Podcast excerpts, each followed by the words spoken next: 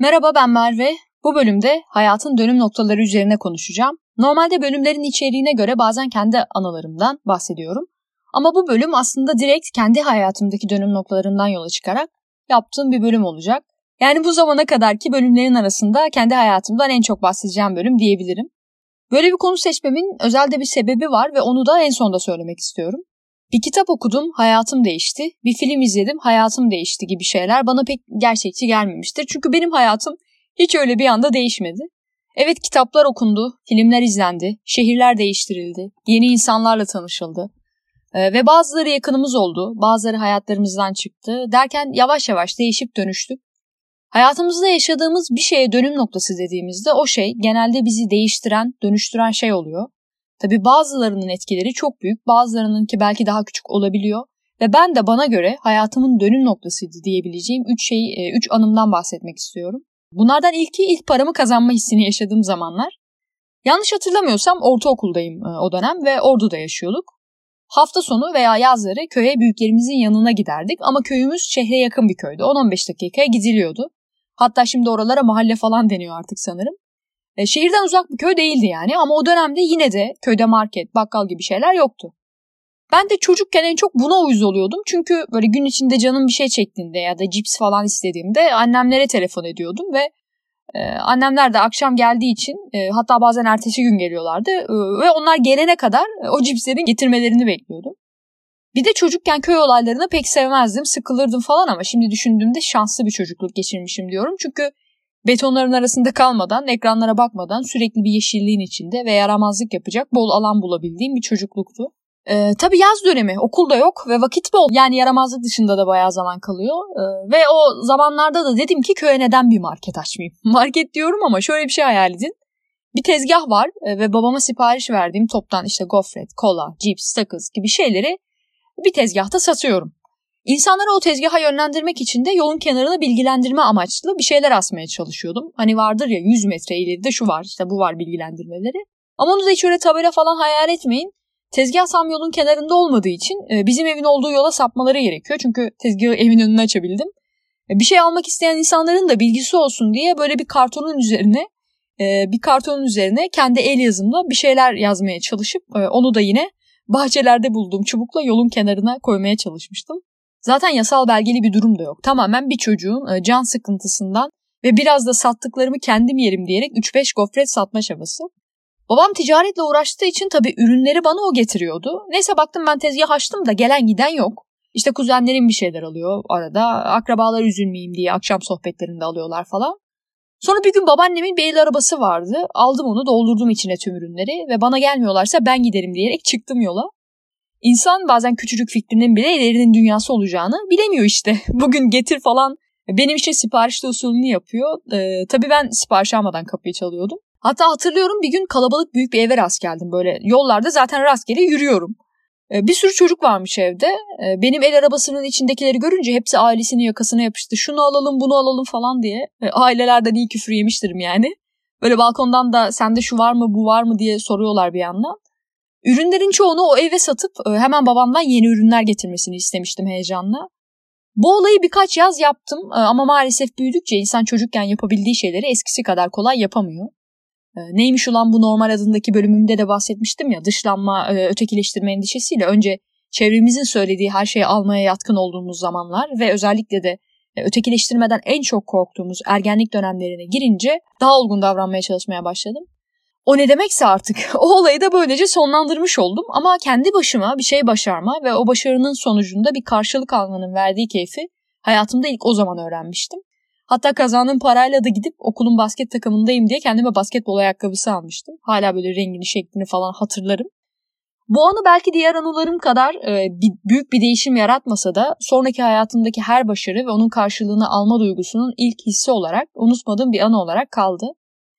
İkinci dönüm noktam ilki kadar keyifli bir anı değil. E, üniversiteye hazırlandığım zamanlarda yaşanıyor. Ailecek ticaretle uğraştığımız o dönemlerde bir iflas yaşıyoruz ve aslında sadece benim için de değil, ailem e, ailemin de hayatını değiştiren bir döneme giriyoruz. 18 sene Ordu'da doğup büyüdüm ve özellikle o zamanlarda da hani küçük şehir denilebilecek sahil kıyısında tatlı bir şehirdi. Uzun zamandır gitmiyorum yani son halini ben de pek bilmiyorum.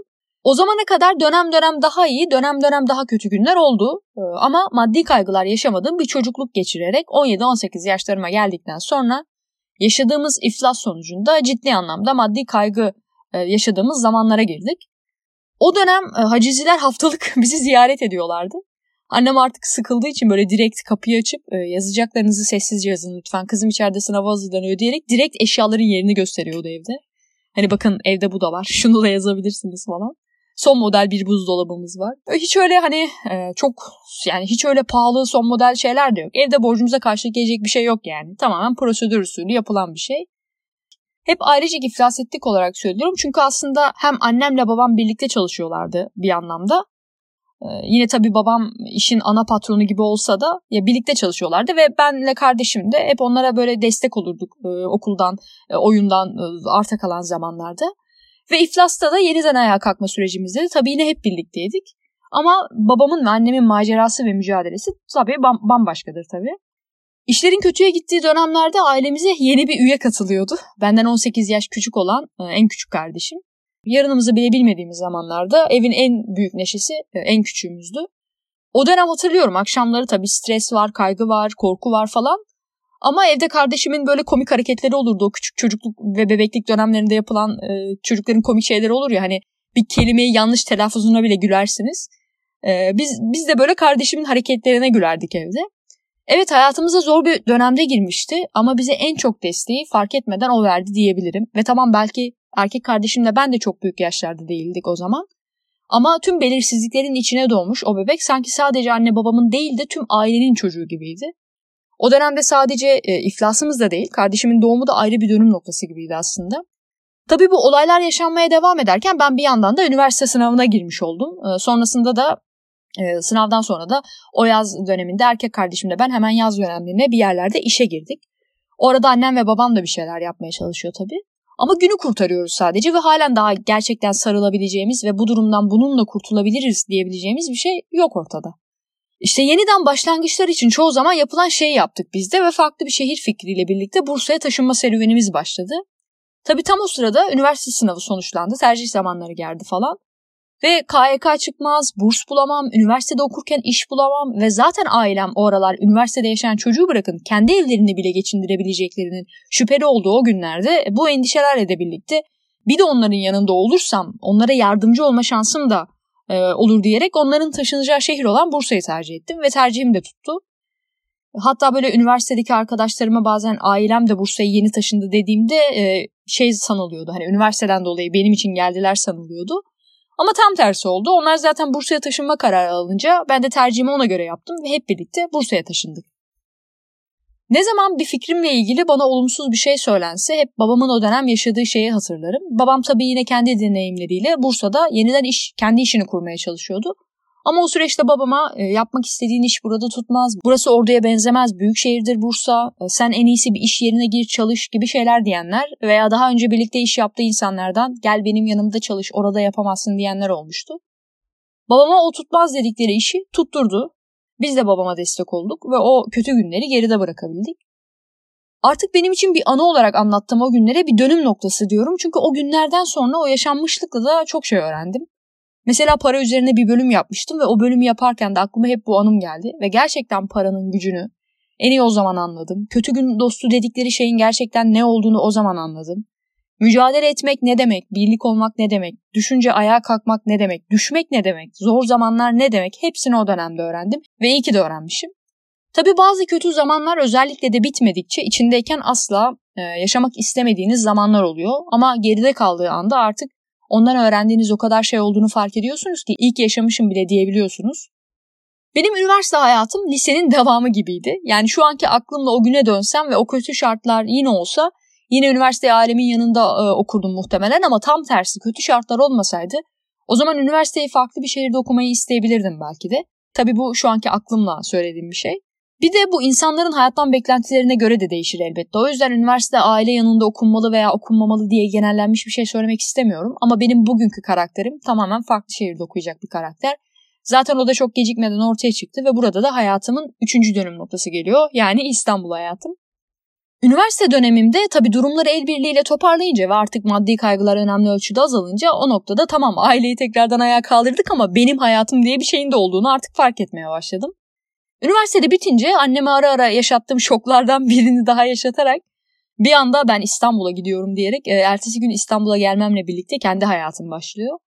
O dönemde dahil birçok konuda bana destek olan ve şu anda da bir karar verirken fikrini aldığım kuzenim Erhan yine o zamanlarda da yanımdaydı. Verdiği tüm destekler için teşekkür etmek istiyorum. Çünkü gerçekten beni ve hayatımı çok fazla değiştiren İstanbul maceramın başlangıcındaki desteği ve hayatımdaki yeri benim için çok başka. İstanbul olayım benim ailemden ilk olarak ayrıldığım ve artık bundan sonra kendi ayaklarının üzerinde olmayı git öğren diye kendime söyleyerek çıktığım bir yoldu. Ve o mücadele halen daha devam ediyor elbette. Bir bölümde yine konusunu geçmiştim ya İstanbul'a taşınma sürecim için yapma etme diyenleri anlatmıştım. Babam o senin için tutmaz dedikleri gibi ben de isteğim bu ve deneyeceğim diyerek vazgeçmedim. O yolda öyle anılarım oldu ki her birinden bir şey öğrendim. Bir sürü yanlış yaptım, bir sürü doğru yaptım ve bugüne kadar geldim. Hem Bursa'daki hayatımla hem de İstanbul'daki hayatımla birlikte birçok arkadaşım oldu ve bana çok destek olan, e, zor zamanlarında da yanımda olan, güldüğüm, eğlendiğim ve özellikle de İstanbul'da olmadığım son zamanlarda biraz da korona kaynaklı e, birçoğundan uzak kalarak özlediğim tüm arkadaşlarıma da her şey için teşekkür ederim. Korona dönemiyle birlikte şirketim evden çalışmaya başlayınca bir de benim aklımdaki yeni planlarım da olunca ben İstanbul'daki evimi kapatıp 4,5 yılın sonunda bir süre ailemin yanına geri döndüm. Ve oradan evden çalışmaya devam ettim. Normalde İstanbul'da son 2-3 yıldır tek yaşadım ve tek yaşamaya da iyice alıştığım için yeniden biriyle birileriyle yaşamaya hemen alışır mıyım veya özellikle evden çalışırken beni zorlar mı gibi endişelerim de vardı. Ama sıradaki planlarım için hem masraflarımı kısarım hem de biraz ailemle vakit geçirmiş olurum diyerek birkaç aylığına onların yanına geldim. Ya yalnız yaşamaya da alıştım. Şimdi nasıl olacak korkularım yersiz çıktı. Çünkü hem biraz geçmişteki gibi hep birlikte aynı evde olmayı, e, yeniden yaşamanın keyfi oldu. Ve bir de o ayrılık döneminde hem ben büyümüşüm hem ailem benim farkında olmadığım değişimler yaşamış ve gayet keyifli zamanlar geçirdik ama tabii hani çocuğu üniversiteye gidince ebeveynlerin çocuklarının odasını hemen başka bir şeye çevirme esprisi vardır ya. ya ben üniversitede geçtim artık iş hayatındayım ve annem ne bilsin korona olacak, evden çalışma olacak ve çocukların bir süreliğine yanıma gelecek diye. Tabii evde bana ait oda yok hatta boş bir oda yok. E, benim aklımdaki planlar düşündüğümden de uzayınca biz Bursa'da erkek kardeşimle ayrı eve çıktık. Bu arada tabii evde boş oda yokmuş falan gibi şeyleri bile umursamayıp e, aileyle aynı şehirdeyseniz ve evlenmediyseniz aile evinden çıkmanın garipsendiği bir kültürde olduğumuz için aynı garipsenmeler çevremizdeki insanlarda da yaşandı. Annem babam bu garipsemeyi çevremiz kadar yaşamadı ya da bize yansıtmadı bilmiyorum. Zaten artık çocuklarının da karakterlerini çözdükleri için tanıyorlar artık bizi. 26 e, ve 28 yaşlarındaki kendi hayatları olan koca insanların evlenmeden de eğer isterse ve maddi olarak da buna gücü varsa aynı şehirde ayrı eve gayet çıkabileceği kafasındayım. Ee, erkek kardeşimle ayrı eve çıktık dedim tabii ama benimki yine şu malum planlar gerçekleşene kadar bir süreliğine olduğu bilinen geçici bir ev arkadaşlığıydı. Yani özetle son aylarım erkek kardeşimle ev arkadaşlığı yaparak geçiyor. Bölümün başından beri planlarım planlarım dediğim şeye gelmeden son bir şey daha söylemek istiyorum. O da erkek kardeşimle ilgili. O da ben de üniversite ve hayat planlarımızda aile evimizden e, çocuk diyebileceğimiz hallerimizle çıktık ve aslında ne kadar arayıp konuşsak da kendi hayatımızın içinde yaşadıklarımızla değişimlerimize ve nasıl insanlar olduğumuza şahit olamamıştık. İki yetişkin olarak e, yeniden aynı evde yaşama fırsatı buldum ve o süreçte tekrar tekrar tanıdığım kardeşim bu dönemde en büyük destekçilerimden oldu. Tabii bu bir şeyleri bekleme hallerim bazen modumu çok düşürdü ve yine bu süreçte canımı sıkan yaşadığım şeylerle bazı keyifsiz dönemlerim oldu. Ve o dönemlerimde de bana anlayış gösterdi, beni dinledi ve e, o zamanlarla birlikte gülüp eğlendiğimiz ve bazen evin içinde bir tepkiden, bir espriden, bir hareketten kahkahayı bastığımız tüm zamanları da güzel bir ana olarak geride bırakıyorum artık. Yani o geçici ev arkadaşlığının da sonuna gelmiş oldum. O yüzden e, bu dönemde e, yanımda olan kardeşime de ayrıca teşekkür etmek istiyorum. Ve nihayet artık planlarım dediğim şeye gelecek olursam e, bölümleri pazar günleri yayınlıyorum ve bunu da pazar yayınlayacağım ama bu bölümün saati pazar gününün bayağı erken saatleri olacak. Hatta cumartesi gecesi 12 sonrasında bile yayınlayabilirim. Çünkü pazar sabahı çok erken saatlerde İrlanda'ya uçuyorum. Yani bölümü yayınlayıp yola koyulmuş olacağım da diyebilirim. Bu bölümle birlikte 10 bölüm yayınlamış olacağım ve 2 haftalık bir ara veriyorum. Hem 2 haftanın sonunda yeni bir 10 bölümlük seri için çalışmalarımı yaptım. Hem de halletmem gereken zorunlu şeyleri hallettim. 2 haftalık aradan sonra yine haftalık yayına başlayacağım yani. Hayatımızda yaşadığımız şeyin dönüm noktası olup olmadığını o şeyi yaşadıktan sonra anlayabiliyoruz genelde. O yüzden bu yolculuk benim için bir dönüm noktasına doğru gider mi bilmiyorum. Bu yol şimdilik 8 aylık. Sonra İstanbul hayatıma yeniden başlayabilirim. Farklı bir ülkeye gidebilirim veya İrlanda'da daha uzun kalabilirim. 8 ayın sonrası tamamen belirsiz. Tabii ki olmasını istediğim bazı şeyler var ama hayatımdaki tüm dönüm noktalarından e, öğrendiğim gibi hayat her zaman istediğimiz şeyleri vermeyebiliyor. Olur da umut ettiğim gibi olmazsa başka yollar aranır, başka hayaller kurulur. Bölümü de Tolstoy'un sözüyle noktalamak istiyorum. Tüm muhteşem hikayeler iki şekilde başlar. Ya bir insan bir yolculuğa çıkar ya da bir şehre bir yabancı gelir.